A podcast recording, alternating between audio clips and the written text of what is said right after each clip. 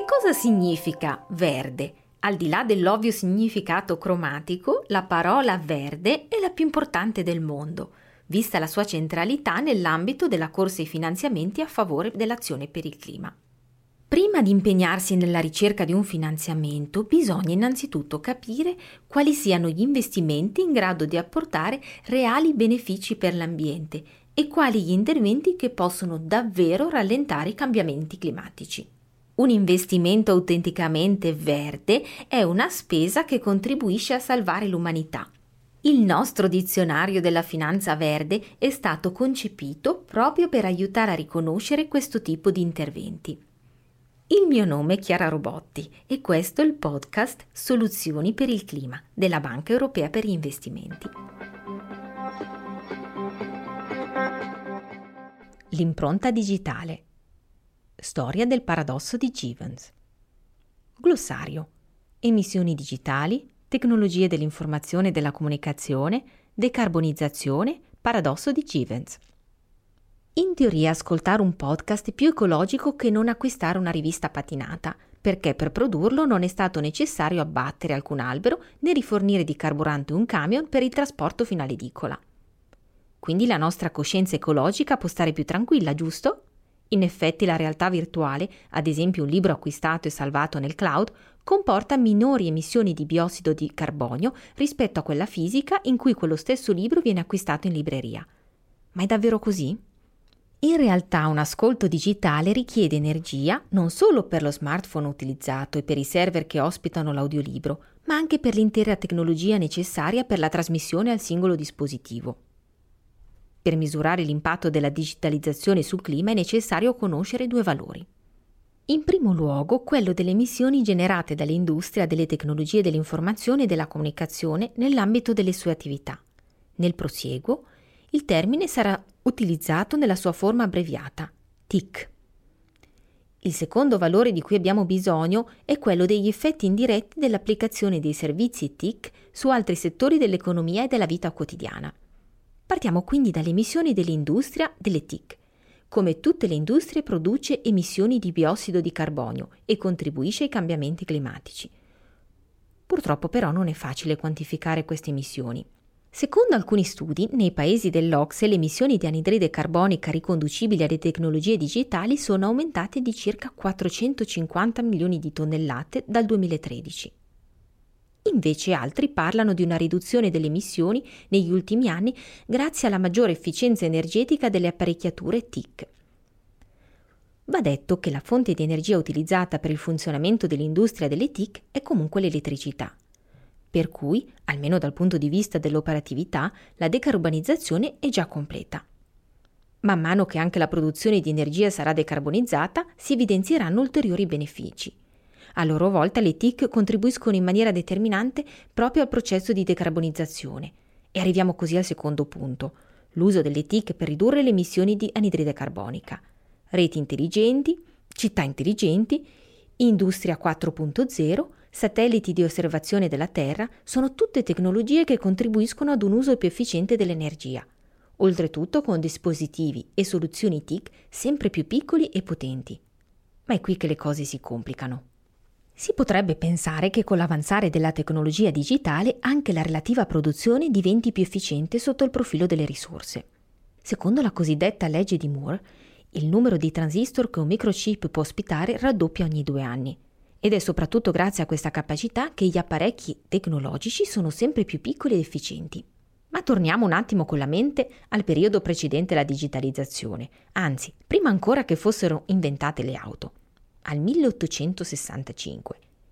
In quell'anno Abraham Lincoln prestava giuramento per il suo secondo mandato. Il primo grande magazzino Printemps apriva a Parigi e l'economista britannico William Stanley Gibbons presentava il suo paradosso. Come tutti i paradossi si presenta come un'affermazione apparentemente priva di senso, che però appare piuttosto verosimile se studiata più attentamente. Il paradosso di Gibbons è nato insieme ai motori a vapore nell'Inghilterra del XIX secolo. Watt aveva progettato una nuova versione del motore a vapore che ne aumentava decisamente le prestazioni. L'innovazione portò a prevedere un calo della domanda di carbone, sulla base della constatazione che maggiore efficienza significa anche minore necessità di carburante per il funzionamento dei motori a vapore. Eppure Givens osservò che proprio in virtù della maggiore efficienza l'uso dei motori a vapore era aumentato e che quindi alla fine si era utilizzato più carbone. Per utilizzare le celebri parole di Sherlock Holmes, non c'è nulla di così ingannevole come un fatto ovvio. Lo stesso effetto di rimbalzo si produce chiaramente nel caso della digitalizzazione. Il costo della trasmissione di un megabyte di dati è sceso drasticamente, sia in termini monetari che di impatto ambientale, e questo ha fatto lievitare il volume di dati utilizzati. Di conseguenza, il numero complessivo di megabyte trasmessi aumenta e la tendenza al rialzo del costo economico e ambientale si mantiene. Si pensi ad esempio alle videoconferenze, che in realtà dovrebbero ridurre la necessità di incontrarsi di persona e quindi di intraprendere quei lunghi trasferimenti aerei che inesorabilmente aumentano l'impronta di carbonio. Nella pratica, proprio per l'esistenza degli strumenti digitali, la dispersione geografica del personale che lavora per una stessa impresa è aumentata, per cui quando si rendono necessarie riunioni in presenza, il volume delle emissioni alla fine è molto elevato. Lo streaming sarà un altro esempio di TIC che genererà nuovi tipi di domanda. Infatti le vecchie emittenti televisive lineari trasmettevano un unico segnale per tutti, attraverso un numero limitato di canali, mentre la fruizione in streaming è personalizzata. Per fornire un buon servizio senza tempi di latenza e tagli, i provider di streaming stanno installando centri di dati in tutto il mondo per salvare i loro contenuti il più vicino possibile all'utente finale. Per arrivare al singolo dispositivo, il segnale genera un flusso separato che dal centro dati trasmette fino al salotto di casa e quel flusso separato ha bisogno di energia elettrica per percorrere l'infrastruttura di telecomunicazione. Una simile constatazione potrebbe lasciare un po' di amaro in bocca, ma in realtà non c'è da preoccuparsi, perché comunque la digitalizzazione ha i suoi vantaggi. Ecco quali.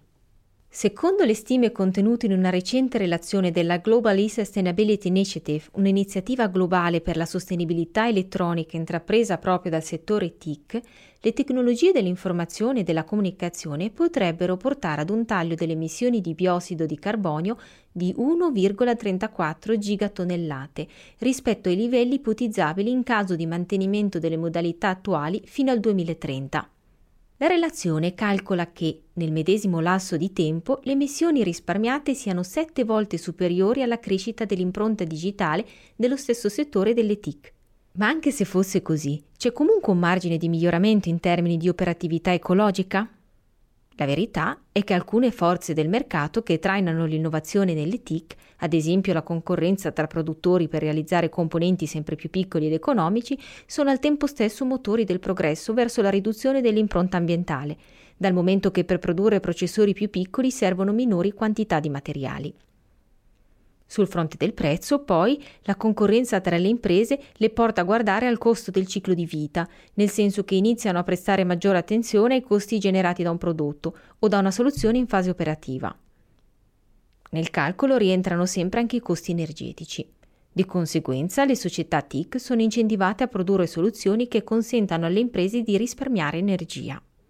Due ottimi esempi in questo senso sono le reti di fibra ottica di nuova generazione, oppure, per quanto riguarda le tecnologie mobili, il 5G, in quanto soluzioni che dovrebbero portare ad un deciso miglioramento dell'efficienza energetica, grazie alla riduzione del quantitativo di energia necessario per la trasmissione di un bit di dati.